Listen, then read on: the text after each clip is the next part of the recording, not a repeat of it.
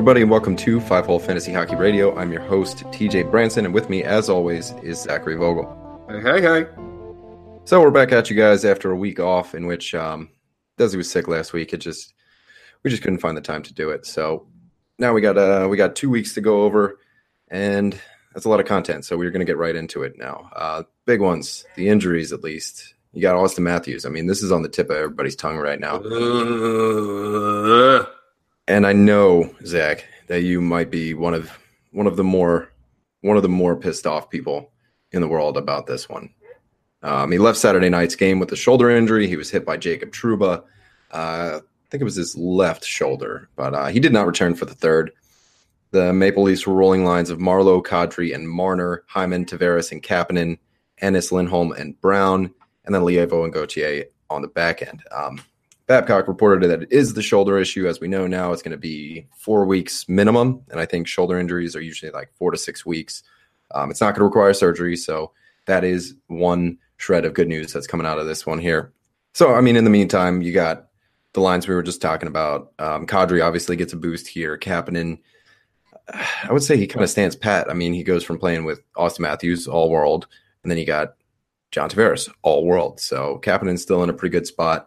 Do you think this kind of presses the needle a little bit for um for the Nylander thing? Do you think they're going to go a few games, see if they can hang, or is this going to put more pressure on Dubas to get this thing done? I mean, it almost. This is probably the best. As much as it sucks to say, it's Yeah, I mean- the best thing that could have happened for Nylander. You probably got Nylander over in Sweden, just like wringing his hands like a freaking villain. with like petting a cat next to him. yeah, You know, like can never be happy about somebody going down, but I mean, it's got to make Nylander feel a little bit better. He's got a little more leverage, to say the least. well, it's more than the no leverage he had before when they were kicking ass. So Yeah. that's for sure. But yeah, it, it definitely hurts. There's obviously he's going to be owned in every league. If he's not, then I I don't know what kind of stats you have that you're looking for. But uh, yeah, it it hurts. So I mean, I have to try to make these next couple of weeks work and still try to if if I go in these in these four weeks that he's out if if I go two and two I'll be I'll be happy because I mean he's been a Yeah, big part a- of what I'm doing if if I go three and one I'm very happy He is pointless in four, so it's a little bit strange. I think the Maple Leafs have not scored a power play point in I think it's like four games now. They're like 0 for 13 or something like that.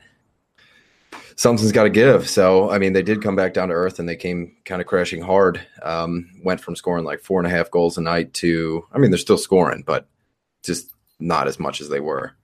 Um, well he was a big part of that power play and that's the thing so Yeah. uh, he always played that bumper position and for those of you that don't know what the bumper is it's the player that's out in front of the goalie the kind of like high low guy that they'll pass it into and he'll pass it out um, do the deflection stuff like that.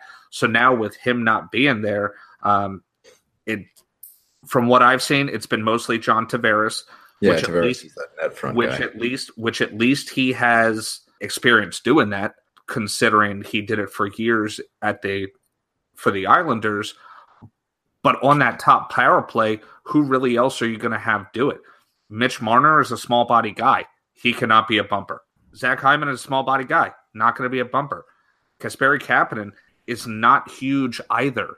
You know what i mean? So who else is going to do it? It has to be john tavares which also kind of hurts you because it works so well with having John Tavares on the outside and having Auston Matthews as that bumper because you had two elite guys at two different positions and you could have John Tavares just sniping shots.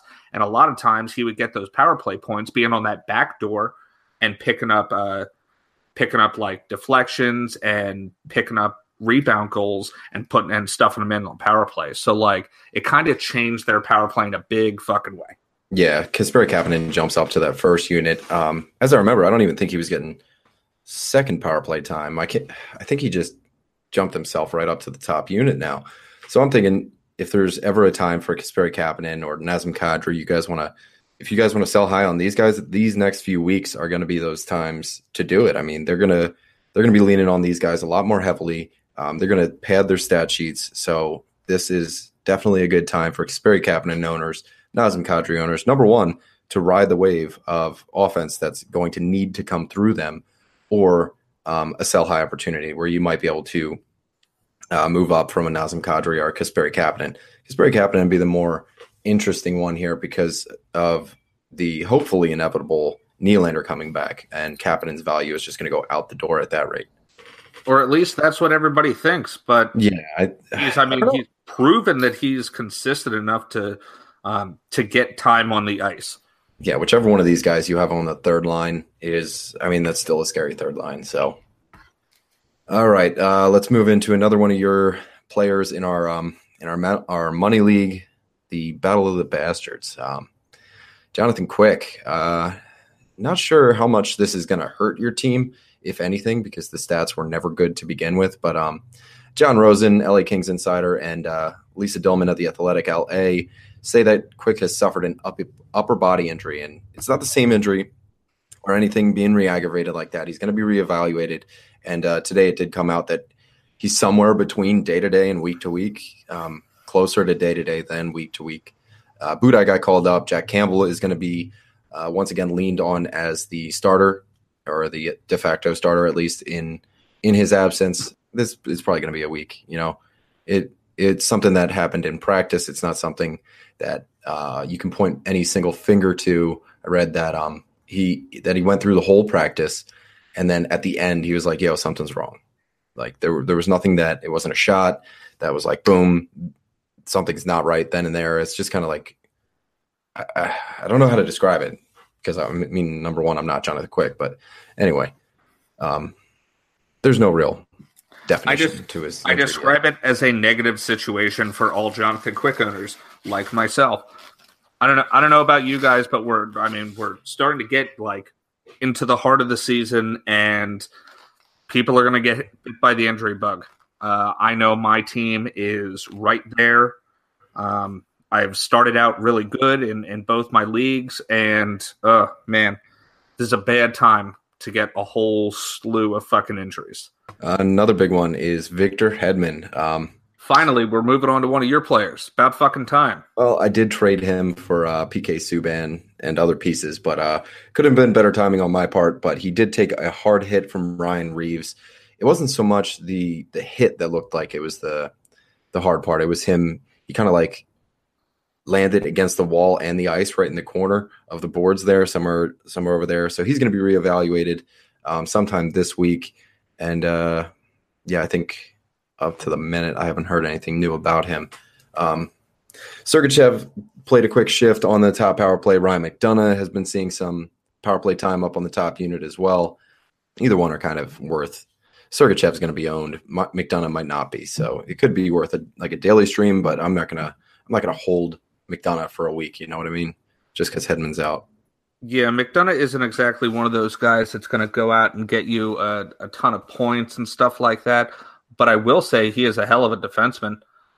Yeah, it's he's he, definitely he's more of a defenseman. He's a good NHL defenseman. You know what I mean? Like he's not as much as a good fantasy defenseman. He's a good NHL defenseman. In fact, I saw I was watching one of their games the other night. He had some really good plays he he saved them at least two goals from what I saw, where he oh. he actually he stopped two two on ones by himself. Decent. So, well, but that ain't gonna help you in fucking fantasy. Yeah, outside of like the hits or blocks, you might you might be able to get. Um, I'm not looking at him for anything.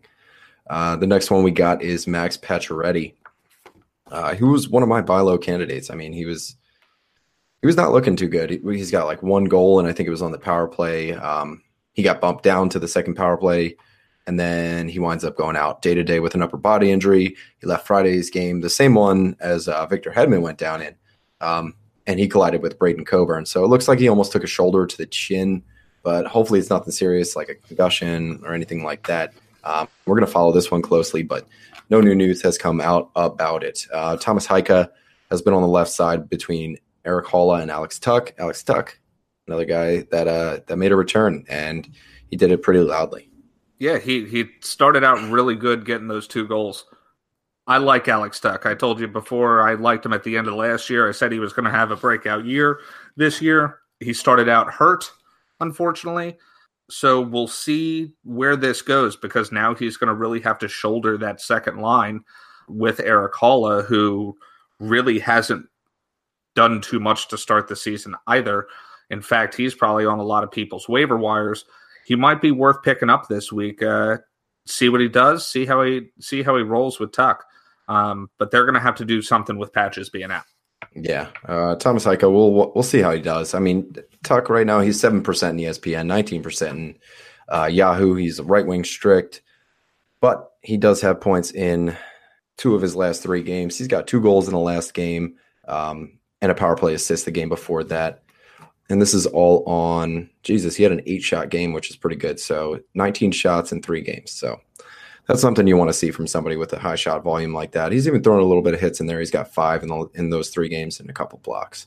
Well, he's a big guy. He's a big guy that has great hands. Uh, somebody that is on my team is Alex Edler. I don't have an IR spot available for him, but I am holding on to him. Uh, he tore an MCL that's going to keep him out three to six weeks. And uh, like I said, it, it hits kind of close to home here. I was able to snag him um, late in most of my drafts. I think I have him in like three or four out of out of my multiple leagues. He's been outstanding as kind of like this underappreciated fantasy blue liner. He led the league in block shots before he went out. He had five assists in 10 games, three of which are on the power play. And he went down due to a hard hit from uh, Pacioretty. So, I mean, Pacioretty, yeah, Pacioretty goes down, Edler goes down. It's all going full circle already. Uh, Derrick Pouliot did get a try on that top unit, and Troy Stecher is on the second. Um, Troy Stecher, I'm not too interested in this guy. He is, um, how do I want to say this? He's sixth amongst their defensemen, their active defensemen in time on ice. So this is a guy that's not really. He's kind of the bottom of the totem pole there. You got Derrick Pouliot, uh, Michael Del Zotto, even who was a healthy scratch not many games ago. Um, could even be in line above Troy Stecher. So I'm not really looking at Derrick Pouliot. In the meantime, I'm not looking at Troy Stecher. This is just one you got. You kind of got to bite the bullet here. There's nothing good coming out of this one. And I just straight up don't like Michael Del Zotto. So yeah, yeah, he can suck it. Uh, yeah. Sven, Sven screw, you, screw you, dude. Um, things just keep getting worse for Vancouver. Um, like they're getting a good amount of guys back. It's kind of like this revolving door of injuries that's going on right now. Um, after a really solid start, Sven Baertschi is on the IR as well. He's dealing with a concussion, and at the very least, he won't be back until Friday's game at Colorado. Now, I'm not saying that's when he's going to be back, but or that it's like even remotely likely, but that is when the minimum requirements for IR designation are going to be over. It's like IR is one week minimum, so the very earliest he can play is Friday. Uh, Nikolai Goldobin has been on the top line in the interim playing with Elias Pettersson and Brock Boeser now. Bo Horvat moves down to the second line. Um, Torey Krug, I believe he, yeah. So Torey Krug will make his season debut tonight against the Hurricanes. He did get activated from IR. Yeah, as as somebody who's like a higher end defenseman, this is somebody that I'm I'm putting right back into my lineup. Um, making the necessary moves to get him out of IR. Um, now's the time to do it. It's, I mean, he's going to play tonight. So yeah, uh, Pekka Rinne, uh, he was not taken off IR after the seventh day, but he is apparently getting closer. Um, Juuse Saros has been kind of like on and off in in the meantime. He won a couple, he lost a couple. Pekka Rinne has has definitely been has definitely been practicing. Um, I actually watched some tape of his him practicing, so he he is looking to come back soon. But I honestly thought that that Juuse Saros did pretty decent with Pekka Rinne being out. He at least held them in some games. Yes, I mean, hey, you're going to lose some games being in the NHL, but uh, it looks like Rinne will be back soon, hopefully by the end of this week. Uh, uh, Maxime Comtois, another one here. Uh, he is day to day and landed on IR. Um, it's kind of hard to say that anybody is going to be taking his spot in the lineup. The Ducks lines are always in flux. You got Nick Ritchie sometimes playing on the top line with Getzlaf and Rakell. Um, Cogliano is with Kesler and Isac Lundestrom. Then you got Ben Street, Henrique, and Aberg on the on the third line there. Um, Gibbons, Sam Steele, and Sherwood on the fourth line. So, but remember that Silfverberg is back. Yeah, so that, that's just going to even um, that's just going to mess the lines up even more. As did you see that goal that Aberg had the other day though? Oh yeah, oh that yeah, fucking, sick stuff. That fucking dangle that he had where he oh yeah juked out the defenseman and the goalie at the same time, and then just put it into a wide open net. Yeah, it was crazy. It, it was one of the best goals I've seen all year. Okay, so get this. Um, as of the warm ups of yesterday, Monday night, um, Henrique was on the left wing between Getz or uh, with Getzlaf and Rakell. So a natural center is playing left wing all of a sudden. Cogliano, Kesler, and Sherwood. Then you got Aberg, Steele, and Silfverberg. Then Blandisi, Lundestrom, and Gibbons. So they're literally putting all their centers on the wing, all their wingers in the center. They don't care what you're used to playing. They're just they're just they're just taking names out of a hat. They got Rakell and Getzlaf stapled to the first line, and then everything else is just up in the air. So, uh, to be honest with you, I'm done talking about um, I'm done talking about Red Wings line changes. I'm done talking about um, the Ducks line changes. It's different every goddamn day, and the Rangers too. They're these guys. They have no idea what they're doing, or even what they want to do. All right. So moving past that one, do you got anything else to add on that? No, other than the fact that I'm excited for uh, Silfverberg to be back. Except my uh, the guy that I have been holding. I've been holding Maxime Comtois. Yeah, he was uh, a streamer I, looking like a hold yeah, I, I picked him up as a streamer, and I've been holding on to him, and then now he now he's out day to day. I still do have him. I, I've held on to him because I want to see what happens. But it seems like every time a guy is day to day, for me, he moves to the IR within a couple of days. Yeah, seven points in ten games. He was he was looking really good. Yeah, um, he was, he, but he's down to dance. so next up, we got Tyson Jost. Uh, this is just kind of a lower uh, tier one here. He's not really on anybody's fantasy radar, but he is the fifth piece on the Colorado top power play, or at least he was. Uh, Marco Dano is now that fifth piece as Joe sits with a head injury. Tyson Jost, he only had nine shots in 11 games, two points, and his time on ice was under 14 minutes. He doesn't have much value, but it's still worth noting because he does get that top power play deployment. Andre so, Kase, what's up? I was going to say the thing about Tyson Jost is like – I find it odd because they had they had such high hopes for him, and he went from being like a um, expected to be like a really good young player, and then he turned into a reclamation project, and now what is he? Well, it took it took um, MacKinnon how many how many seasons to to finally break out? Maybe that'll maybe that'll happen with Tyson Jost. Maybe. Not, I mean, not to that caliber, but it still could be something. He just needs to shoot. That's what you got to do. He's not shooting. Um, Andre Kase, he was concussed in the preseason. He has joined the Ducks on the road trip, uh, although he did not play. Kase did not practice last weekend, but we're seeing him on the road, which kind of shows some signs of hopes. Uh, the Ducks are strong. They're strongly in need of wingers at the moment, and Kase's return is going to be is going to be obviously awesome for them. Um, he's probably going to jump right into a top six role quickly. I would think. I mean, somewhere as a centerman, right? Somewhere, yeah. Either he's going to be a center or a fucking D man. Who knows? You never know. I mean, these guys. Kase was always a third line guy, but um, just with how much they need it, uh, I would think that maybe they could get Nick Ritchie off the top line. You know, for every third game they play, and uh, and maybe give him a shot and get Henrique back to center on the third line. Yeah, Kase hasn't been practicing, but your wingers on the second line are Cogliano and Sherwood. So I would think Kase could probably take over Sherwood. Uh, he could take over Gibbons on the fourth line, Blandisi. And obviously, there's a left wing on the first line open if Henrique can get back to his normal position of center. Jake Allen, another one that I kind of parallel to Jonathan Quick. He was not doing so great. He left Saturday's game after both Zach Sanford and Brandon Saad collided with him. Uh, Chad Johnson finished the game. And uh, Ville Husso, I think, was called up as their backup. But anyway, there's nothing new about Jake Allen coming out. Alexander Radulov is the next guy we want to talk about. He's going to play tonight. So this is a guy that's not injured anymore. He's going to play tonight. Anders Nilsson, he's going to miss two to three weeks with a fractured finger. Um, the timeshare or kind of goalie battle that was going on between him and Jacob Markstrom is at least for the time being, it's over. Vancouver has two back to backs in the next month. So even if he does stay out for the full three weeks or even maybe longer to four weeks, uh, Markstrom is going to be getting a lot of those starts. They did not call up Thatcher Demko. They did not call up um, Michael DePetrio, DePetrio, whatever it is. Um, it's a guy by the name of Richard Bachman, which I'm pretty sure was the guy that taught me guitar in high school. Um, but anyway, he was called up. He played five games for the Canucks in 16 and 17 didn't get any NHL time last year. Um, so the one back to back that's in two weeks from now, um, the Canucks are going to play the Isles and the Rangers in two days back to back. So you're looking at Bachman to get that one start for sure, and Markstrom to probably get a heavy bulk of the starts, like otherwise.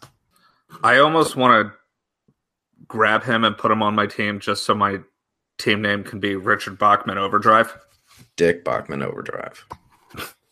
All right, um, let's get back into uh, let's get into some of these guys who have some good news. What do you Some think? Good news. that? We're gonna do some good news now. I'm all Yeah, about good news. I'm I, I like returns, especially because I, I had a couple. Uh, so did you. So I'll start with the first one, and then you can jump in because I know you're excited about the second. Oh yeah, Elias Pettersson coming back from that injury scare that he had when he got the, um, his dick kicked in. Uh, he, he did. He he got rocked. Um, but he's re- he returned last Saturday, uh, playing the Pens. Now he's going to be centering that top line with Brock Boeser, um, and that's where he's going to be. He's a top line guy, top power play guy.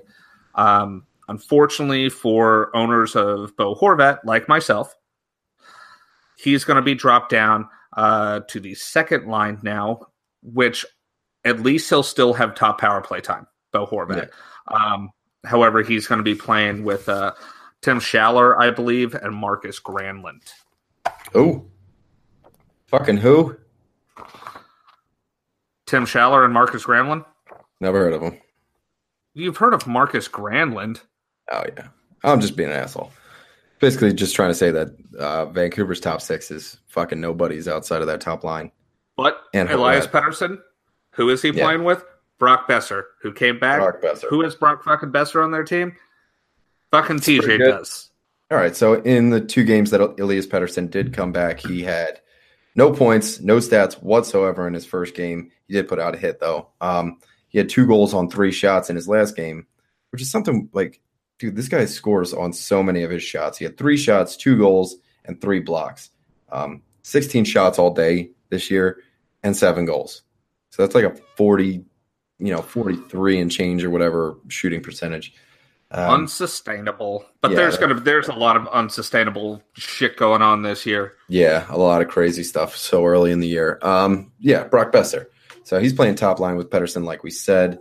Um, he had one assist in their last game against Minnesota, five shots in the two games since he missed, and he's a plus two. So I mean, there's there's not much else to talk about. Brock Boeser to me is uh, one of the guys that you just set it and forget it, leave him in your lineup. So I just picked Mike Green up today, and I'll get on. I uh, love I love Mike Green. He was always one of my favorite people to pick up, and and uh, he's pretty handsome. He's got a nice smile. Yeah, he's I don't, good know, I don't. I don't know I don't know how he has all them teeth. I don't you know, know, how he he does it. reminds me of um, just in a roundabout way the the picture of his on ESPN. It kind of reminds me of Mac from Always Sunny in Philadelphia. He does kind of look like Mac. Yeah, look at that guy. Look at that guy. I, I know. Fucking Mac. Skinny. Um, but anyway, he played two games, logging big minutes. Um, he had five shots in his first game back. He was a minus one and no no offense to speak of, but he did get on the score sheet in their last game against Dallas. He handed out an assist, three shots, and had three hits to boot on that one. Um, so he's got four hits and a block in the two games that he's been back and one assist. So he is getting top power play time, even though the second power play unit is technically getting more time right now. So I guess Denny Cholo still has what we can call Yeah, I was going to You know, say, what, top what does that mean for our boy? Our boy Jenny, Denny motherfucking Cholo. So I mean, Cholo's still doing good. He uh he logged bigger minutes in the game back, and he did get an assist on the power play in the game that Mike Green went scoreless. Um, he only had one shot, so he's still getting power play time, and they do have a pretty even 50-50, and sometimes, like has been happening, um, the second unit will get more time than the first. So I don't know. I like danny Cholo. Uh, he's not playing with Larkin, which I guess Larkin or Nyquist on that top unit but he's still getting guys like Andreas Athanasiou, who's not going to be playing tonight. Um, Who's out? yeah, he's out. Um, and, you know, just some other guys that are kind of quality. So uh, it's not the unit you want to be on per se, but it's still pretty even for what Detroit can do. Alex, Don't Yelchin worry. Denny. This is your guy. So he's got seven shots, two assists. He's a plus two. How about that? Okay, yeah, you're right. It is another one of my guys. I'm happy to have him back, and that's Alex, Alex Galchenyuk. He's actually been on my IR since the fucking season goddamn started, but he did post two assists in his return and five shots against uh, against the Tampa Bay Lightning on Saturday. Um, through three games played, he has those those two assists, but he's going to move into that top line. I'm excited for him to be back. I'm sure all owners of Galchenyuk are. The whole thing is Arizona has such fucking problems scoring. Hopefully, Galchenyuk can be throwing some shots on net. In those three games, he's only had seven shots. Come on, dude, get in there, throw some throw some pucks on nets. Yeah, it's it's not terrible. I mean, in the last game he had five. So if he was going with that one, one, one, yeah. one, one, like one he shot a game, one, he one, one, five. So he is under 50% in both Yahoo and ESPN. So I'm thinking somebody um, looking for a center or a left wing. Um, he's dual eligible. So this is something you can jump on uh, top line, top power play in a um, in a surging Arizona team. So I'm looking at him. Uh, if you didn't have him, I would. So he's definitely somebody to keep your eye on. Uh, next oh yeah, up, he, he's he's worth keeping. We'll Oh, yeah. we'll find out how it goes. oh yeah, Uh, next up, we got Michael Neuvirth. Ugh. The Yeah. the goalie situation in Philly is abysmal It's right bad. now. Unfortunately, Carter Hart isn't exactly uh, throwing it to the wind down in the NH, uh, AHL, but we have Michael Neuvirth right now. Um, he let's just say he did very poorly in his return to action. he shit the bed. Uh, Yeah, he okay. He he shit the bed. There there was a brown stain on the ice, Ugh. right on the back of the right on the back of the blue paint. Um, six to one versus the fucking Isles. Oh my god, Jesus. we hate the Islanders too. oh, Come time. on, Noy, come on, Neuvirth, pick that shit up. Uh, he posted a seven twenty seven against the Islanders. He made sixteen saves. on 21 shots. that cannot happen. You're Gross. making you're making Brian Elliott look real fucking good right now. Uh, but in in general, uh, Philadelphia's ha- they have major problems, major Yeah. problems between The the, pipes. defense, the defense needs to start like protecting their goalie a little bit better. They are one of the worst um, at diminishing the shots and the diminishing the shot value for their goalies. Um, it's just it's not good all around. Something something's got to give. We're not going to get into that fire the coach shit, but um, anyway, another goalie here is Scott Darling. He is slated to play tonight, so we're going to get our first look at him. He backed up uh, Peter Mrazek in his last start. Um, Scott Darling, good to go. We're gonna get a we're gonna get a taste of Darling tonight, and hopefully, um, hopefully he can keep that Carolina train going. I mean, he was shit last year, but we'll see. You know, in all honesty, Peter Mrazek has done a lot better for the Canes down here than he ever did for us up in Pennsylvania. Yeah, Um, Peter Mrazek has looked really fucking good, actually. To be totally honest with you, like he's been making some hard fucking saves, and they don't exactly have the best defense in the world. They've been letting up a lot of fucking, uh, a lot of breakaways, and Peter Mrazek has been on top of it. So, I mean, I'll say this: uh, I, I'm impressed with you, Mrazek. Uh, at least down here, because I mean, I see a lot of Canes games down here, especially being at work because it's always fucking on. Uh, but then again, I'm in charge of the TVs at the bar, so uh, I piss off a lot of people because they're like, "Hey, how are you not going to have the World Series game on?" And I'm like, "Because there's eight fucking hockey games on. Where do I have room for a World Series game on?" Yeah, you gotta need. I need all these TVs. Go to a different bar. Get out of here. Uh, next up, we got Seth Jones. He is logging big, big minutes. Um, As he should. Yes. So he was getting over like 25 minutes in his first game back. Since coming back, he has been playing um, second power play time. He did get a taste of the first unit, but most of his time has been on the second unit. Zach Werenski looks good in the interim. Um, so I don't think they're going to change things up too soon, but eventually that spot will be his and probably pretty soon. Let me get Seth Jones. So, would you say he got a big taste of the first PP time? he he's going to taste that PP very soon. Since he's gotten back, he's got nine shots, one goal, um, one hit, and seven blocks. So just doing Seth Jones things. I mean, He's one of the top 10, top five uh, defensemen out there. Um, and I think Torts is just waiting for a reason to get Jones back up until the, onto that top unit. Yeah, somebody we touched on already is Alex Tuch. Um, yeah, he's got two goals, I think it was in that in that one. Um, he doesn't have patches. He doesn't have Stastny on that second line. Um, so I'm not going to pull the trigger, you know, immediately, but for like week long ads or anything, but that like that. Um, but it, if you're playing DV, DFS or if he, he's playing a really, um, really nice matchup against maybe a team that has a real piss poor penalty kill like the Flyers, um, he could be good for a daily stream. He has been proving me wrong playing playing with guys like Haula and Tomas Hyka. He had those two goals. He had um, a couple really impressive moves. So I mean, maybe he doesn't need guys like Stastny or Pacioretty to boost his numbers. I don't know. I'm te- Things I'm are going to get better. I am telling you, dude. I said this He's to so you last Alex, Alex, Alex Tuch is going to be a fucking star one day. Like he yeah, really. Minnesota. Oh boy, he, Minnesota is going to be pissed. In three in three games in three games played, he has two goals, one assist, sixteen fucking shots, and it's not like his it, it's not like his shoot, shooting percentage is out of the world. I know it's only three games. I, I get that it's only three games, but his shooting percentage is twelve point five. That's incredibly doable. That's yeah. not unsustainable he can definitely hold that down. And he and he helps out with other things, as we said earlier. I mean, he he's a big fucking dude. He has two blocks and five shots.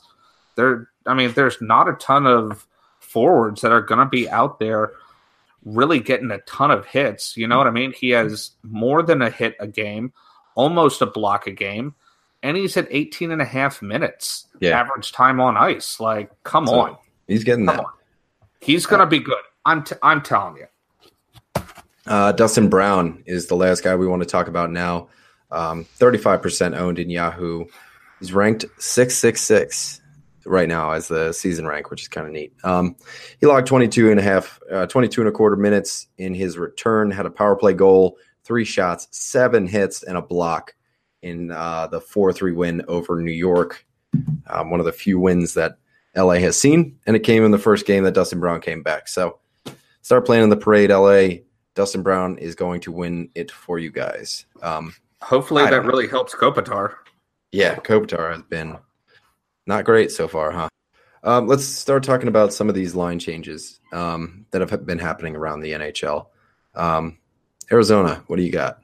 So we kind of already talked a little bit about Galchenyuk. Uh, he's been assigned to that top line with Dick Panik and Clayton Keller. Uh, so that that's going to bring Derek Stepan back down to the second line with Perlini and Christian Fischer. So Galchenyuk is also going to top uh, slot into that top power play with Clayton Keller, Derek Stepan, Oliver Ekman Larsson, and Christian Fischer. Um, he's under 50% owned in ESPN and Yahoo. So, like we were saying before, if he's out there in your league, I'd pick him up. I mean, how? Why would you not want somebody that's on a top line and a top power play? I know and he has plays 30 goal upside on the waiver wire.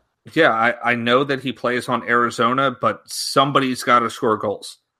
And playing with Clayton Keller, who is a dynamic young scorer, Galchenyuk is also going to score goals and get assists off of Keller. Um, and with somebody like Oliver Ekman Larsson backing you up behind you, who is a great offensive defenseman, they're going to find their way. I yeah, guarantee it. Things are going to start, um, you know, ironing themselves out in Arizona. I mean, they haven't been bad to start the year, so this is only going to get better. Just score goals. They just need to score. And, Antti Raanta wants you to score some goals, people. Yeah, that's how you win games. Just get more points than the other team, or at least that's what I've heard. Uh, Buffalo, big ones here. Jack Eichel is now playing with Jeff Skinner and Jason Pominville. Since they have been put together, they have combined for seven goals. And I mean, in just putting these guys together kind of looks like a case of dumb luck. But in any case, there's no shot that they're going to break this up. I mean, it's working like it is. Seven goals since they've been together. Um, Sheary, Sobotka, and Reinhart is now the second line. I'm thinking Conor Sheary is now droppable. Um, he's not on the top power play, um, although Rasmus Dahlin is now. Um, so Pominville is on that top unit too. So I'm looking at Pominville. Uh, Buffalo's got four games this week. Um, I know it's already kind of like late in the week, but Pominville is definitely somebody to have on your radar, and uh, this is a good week to do it. Um, so there's some even even strength line changes. There's some power play line changes. There's a lot of moving parts here in Buffalo. Reinhart also got moved down to the second power play unit, but I have him um, in a higher in a higher value tier than I do for Conor Sheary. Thompson, Mittelstadt, and Okposo is the third line. Um, it's worth noting that Mittelstadt had under 10 minutes of time on ice against the Blue Ugh. Jackets. Ugh. And that their line mates, like, they got outshot by such a wide margin that that's probably the reason that at even strength, he only played like, I think it's almost six minutes. 407 of Mittelstadt's time on ice was on the power play. So, um, Okposo and Thompson didn't break 12 minutes either. But uh, yeah, dude, they're they're just getting outshot like crazy. I think it was like four shots for and 15 shots against for Mittelstadt or something like that, where their Corsi was like 20%. It's just brutal. I will Um, say this: James, Jason Pominville had a hell of a start to the season, um, and has worked his way up to that top line. Yeah. I mean, I'll, I'll. I'll give it to him. I'm not a huge Jason Pominville fan, but he worked his way to that top line. and the population of Poundville. What the hell does that guy say? You remember the, what uh, the, the Buffalo did? Yeah, this Buffalo sportscaster. He's like, Yeah.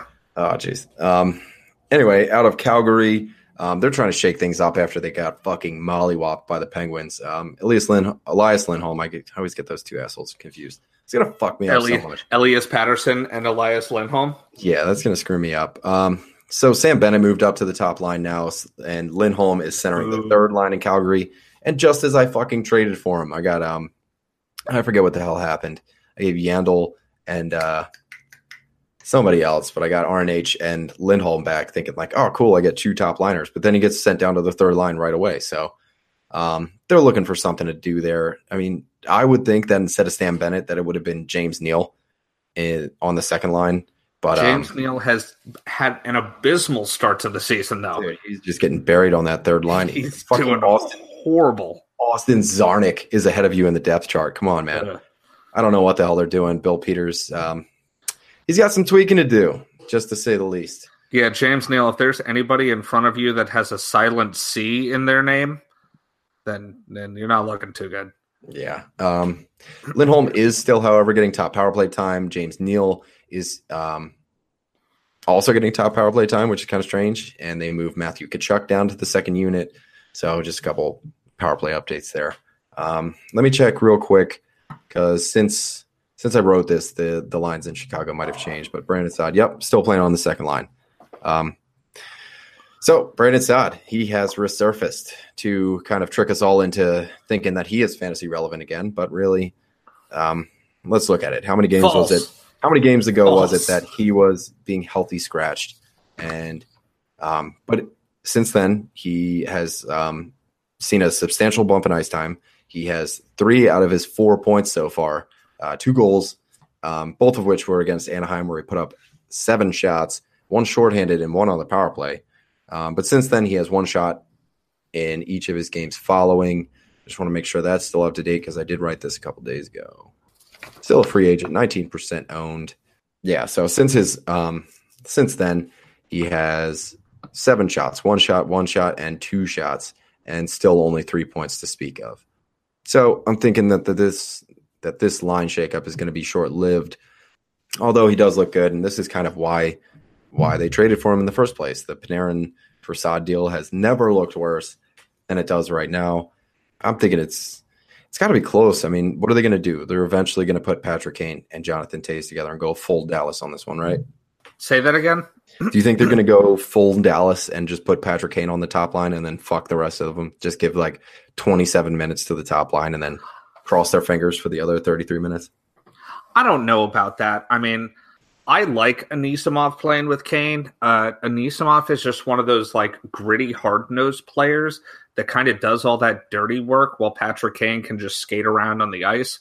But Anisimov does all those like little things that people that don't know about hockey don't really notice. But if you watch him play the game, he he does all that all that extra kind of shit.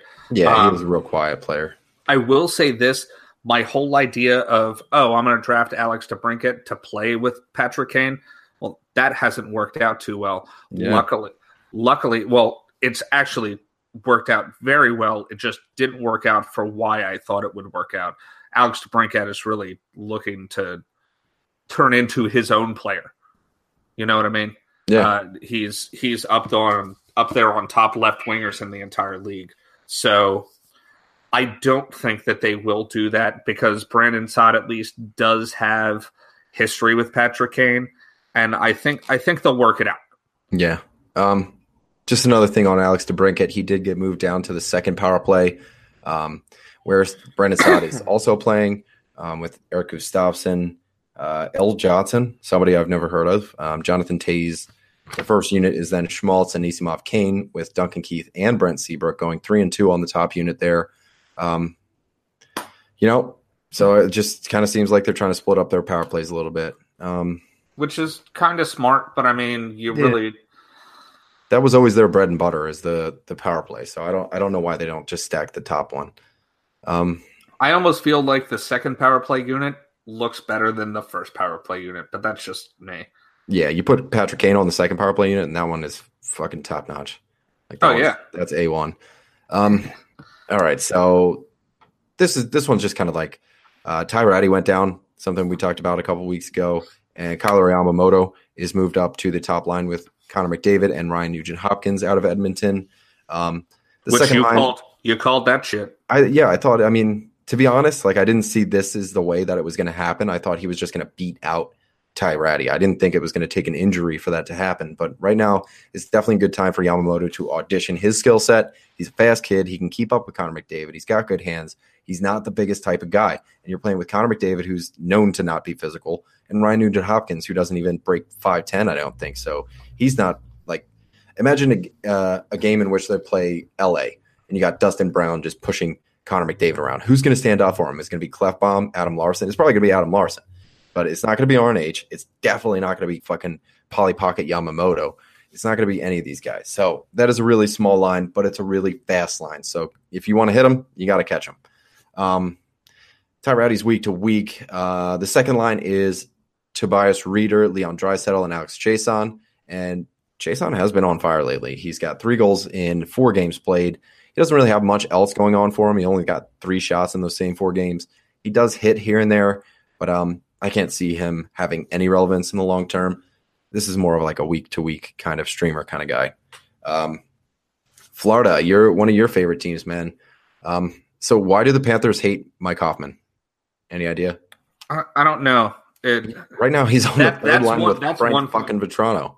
That's one thing that didn't work out for me was the whole Mike Hoffman. I really had high hopes for him, and I mean, he did have that four game goal streak, and I'm not sure if that's still going on. He's playing second power play time, third line minutes with fucking Fr- uh, Frankie V. Um, yeah, he, he yeah, alone, he's still in the midst of that four four game um, goal goal streak here. Eight shots, two shots, seven shots, two shots.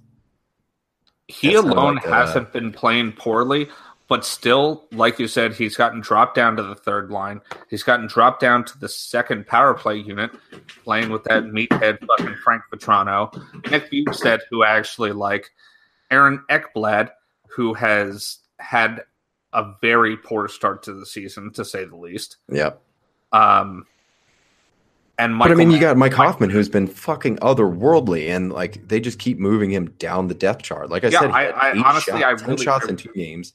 Jesus Christ! Yeah, I really, I honestly, I don't get it either because Mike Hoffman has not been playing poorly by any means. Why is Colton Sceviour fucking ahead of you? I have no idea. Maybe they're trying to go for the top nine, but we this was something that so many people in the hockey community were talking about before the preseason. Is like on paper, this was the scariest top six. In the I was so excited. I yeah. was so excited. like there was not one person. Fuck. Like Nick Bjugstad was maybe the bottom rung of this one, and he's still like a fifty-five point guy on his own. That's the thing. Mike Hoffman is still a better right winger than fucking Mike Hoffman. Colton Sceviour is a fourth liner playing on the fucking second line. Yeah, so And Mike Hoffman is a first liner playing on the third line. he's getting a good break, and Colton Sceviour hasn't done anything with his time. Um, Screw you, Colton. yeah, he's been held pointless in the last four, so I really don't think this is going to stick. But I for some not. reason, Mike Hoffman's just in the fucking doghouse down there, and it doesn't make any sense. I don't know. The second power play, it like we were saying, it's not it's not a showstopper, but it's not it's not bad. But you still knows, maybe- want him to get on that Barkov, Huberdeau, Trocheck line, you know, Maybe Fuck. Mike Hoffman's girlfriend is pissing people off again. already. Um, Then you got out of LA, you got Dustin Brown. He has been uh, practicing on the top line with Kopitar and Iafallo. Um, that 70s line is together on the second line. That's uh, Tanner Pearson, Jeff Carter, and Tyler Toffoli. And then you got fucking Ilya Kovalchuk on the third line with Mike Amadio and Trevor Lewis. So nothing has really been as expected in LA. I'm thinking these lines are going to change. Like from shift to shift, they change. And I'm not exactly sure why they're not putting uh, the very expensive Kovalchuk on the top line and why they're putting him in the third line. I mean, I I follow. Has he has he been doing like really well? Nobody on the Kings has been doing really well. So maybe they're trying to spark something or get some real serious depth scoring from Kovalchuk. But I know Kovalchuk shoots a lot.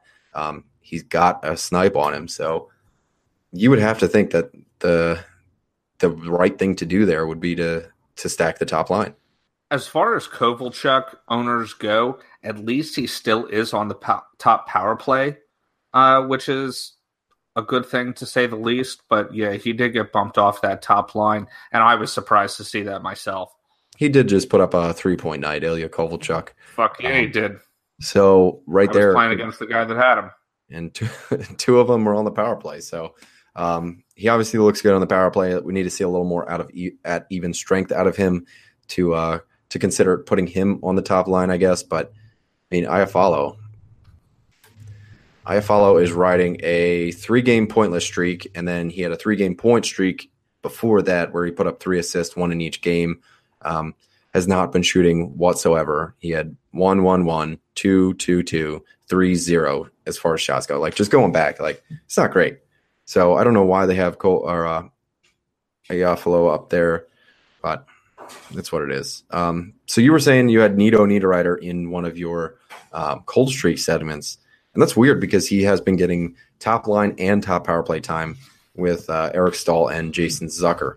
Yeah, but he certainly hasn't come out and set the world on fire by any means. Yeah, he's still seeing like crazy limited ice time. He's got two assists in three games. It's nothing like out of out of the left field. It's just maybe they're trying to spark him by putting him up on the top line. And it's just not working. So Dezi is not letting me do anything. What is it, Bubba? I know. Daddy, Daddy's trying to do something. What? You want to say hi to Zach? Come here, Bubba. hey, Dez. He can't hear me. Bubba. Hi, Hey. Say hi. little man. You gonna wave hi to me? He's pulling me away. Yeah, he wants you to come with him. Hopefully he goes, finds mama. You want to go find mama? You want to go find mama? No. Want to try these on? No? All right. So I think we left off at um the New York Rangers, right? I think we left off at Nino Nino Niederreiter. yeah, we were talking about him. He's still seeing limited ice time. He got those two assists in um, his last few games. He's not really doing anything like special, but um, Okay, we can we can move on to Rangers. Yeah, um, I think it's definitely time to cut bait with Kevin Shattenkirk.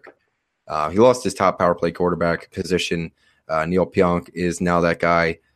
I don't know, man. Shattenkirk was so hot a couple years ago, going like when he was in St. Louis, and then um, kind of cooled off when he went to Washington, and then just has been a non-factor in New yeah, York. then he then he got that big deal with New York, and it just went downhill quick. Yeah, I mean, he even gave them that hometown discount. Didn't really take the biggest contract out there because that's who he wanted to play for. But he's he's not he's not doing it. Um, definitely time to cut bait with him. TJ, do you, do you know who picked up Neal Pionk? Did you do it? What's that? Who did it? Yours truly. Yeah. All right. Well, let me know how it works out. It's been working out just fine, man. It's been working out just fine. How long have you had though, him? uh, What is that? What do you got? Dezi is super awake and ready to go. Um, so we might have a, a visitor here and there, everybody. Uh, he just handed me a dustbin. This pink dustbin. is is he gonna be is he gonna be doing some dusting? I don't think so. We we put um, his Matchbox cars in it and then like toss it up and down, kind of like um, a lacrosse thing where you just catch. I don't know. Um, all right. So how about the New York Islanders, man? Uh, you got Barzal and Eberle have finally being they have finally been re- reunited. Uh, Eber- is the Eberle- piece. Needs it too. Yeah, he he's kind of like. eh, I mean, everybody in that top six, I would think, is um is worth rostering. Like that, Okay, right? so like you were saying, Beauvillier Yeah, is the third piece, and Anders Lee, Brock Nelson, and Bailey make up that second line. Brock Nelson, who has been coming on as of late, especially this past week. We'll see how that rolls. I actually wanted to pick him up the one day, and then I talked myself out of it. And of course, he scored a goal that night. I was super pissed. I even texted TJ about it. Um, Was that the game they were playing the Flyers in? No, no, No. it was not. Um, it was actually like uh, two games before that. It was it was earlier in that weekend. Um, And then Anders Lee, he's got like 11 points in 10 games. He's he's looking good too. however, if Eberle is available, um, I might give him a chance, considering he's on that top uh, line with Barzal, who really isn't shooting much this year, um, with eight shots in nine games. Which, well, I think it's nine and 10 now. Oh, nine and ten. Um, Eberle is obviously going to do a bit better, just being player being playing with better teammates, such as Matthew Barzal. So I would give him a flyer. I would at least pick him up to see how he's doing for the day, maybe even the week, and who knows, maybe he'll be a hold. Out of St. Louis, the Schwartz. This one's hard to say. Schwartz, Schenn, and Senko. Uh, that line is finally back together. Uh, Zach Sanford is playing with Ryan O'Reilly and and David Perron. Uh, they make up that second line. Tyler Bozak is centering Alexander Steen and Pat Maroon on the third line. And just your weekly Vince Dunn update, he is still on the top power play. So pick him up. Um, I did. It's paying off. He's got four points in his last three games, five points in five games. Definitely worth an ad. Only 5% in ESPN, 8% in Yahoo. Uh, that's only going to skyrocket. Um, he's not exactly one for hits and blocks, but he can shoot, and he's going to give you that offense. So he's worth rostering in your points leagues. Um, if you need some offense out of your defenseman in your category leagues, he's worth a shot, um, and he'll give you the shoots, the shots. Oh, he'll give you the shoots. Yeah. Sweet. Because I need some shoots on my team. How about you take Toronto, man? That's your uh, number two team. Okay, so following the Matthews exit, I mean, we kind of we kind of went over this pretty well earlier, but with that top line is going to be Marleau, Kadri, and Marner. Uh, second line, Hyman, Tavares, and Kapanen. And honestly, those top two lines they kind of switch back and forth of who's the top line, who's the bottom line, or Yeah. who's the second line. You know what I mean? Like they really are kind of interchangeable. Um, the Marner playing on the with Kadri and Marleau is really kind of surprising considering how well he's done with Tavares, but I think they really need to kind of mix things up with Matthews being out. That third line, however, is going to be uh, Tyler Ennis, Par Lindholm, and Connor Brown. Um, Um, they, they did eventually take up, uh, bring up Andreas Janssen. He's the left wing on the third line between with Lindholm and Brown. Uh, Tyler Ennis is now the fourth line left wing with Gauthier and Leivo. and I like Josh Leivo too. They kind of they kind of throw him in there sometimes when uh in the middle of games and kind of give him some time with the top unit, which I always like. Uh, now, is he worth a daily stream? Uh, it depends on what you're looking at, but sometimes I would say yes. But I'm actually a big fan of Josh Leivo. I think he's a good young player. now, out of Washington, Jakub Vrana, newest piece on that top line with uh, Kuznetsov and Ovi. Hey, Yeah, TJ, you know who picked up Jakub Vrana? that was you, man. And that was before he was on the top line. So that was definitely good foresight. Fuck yeah, it was. So in his last four games, he's got two goals, two assists, um, seven shots. He is a plus two, and I mean he logged a um, a season high seventeen thirty six in his last game against Calgary. Um, a few games before that, he's logging like you know 14 and a half, 14 minutes, 13 minutes. He's not doing too hot. Um, he doesn't get much even strength or uh, power play time as that first unit takes up pretty much an hour or not an hour, a minute and 59 seconds out of two. So he's not going to get much power play points, but at even strength, there's no two better players in the NHL to play with than Kuznetsov and Ovechkin. Damn straight. And I'm glad that worked out because I already have Kuzi, and really that one two punch is is going to be a big deal. Especially be because you having Ovechkin, I'm sure you would have snagged him in a fucking second. Yeah, you were a little quicker on the draw on that one. Um, all right, so our last line change to talk about right now is the Winnipeg Jets, um, who have since changed it, and that kind of seems to be the way they they do things over there. They move a lot of things. Um, Patrik Laine, he saw a fourth line shift or two. Slow start. Oh yeah, Slow big time start. slow start. Um, right now, he is slated on the third line with Brandon Tanev and Adam Lowry. Um, the top six there right now is Nikolai Ehlers with Scheifele and Wheeler, Kyle Connor with Little and Perreault. Um, apparently, Perreault is just playing with like a crazy amount of tenacity right now. That Coach Paul Maurice is really impressed with him. Um, so he's uh he's got he's got some fire in his eyes to say the least. And you got Patrick Laine. I mean, obviously he's still on the number one power play, and Ehlers is still on the second with Little, Perreault, Morrissey, and Trouba. Yeah, it, it's a slow start for Patrick Laine. Things are going to work themselves out.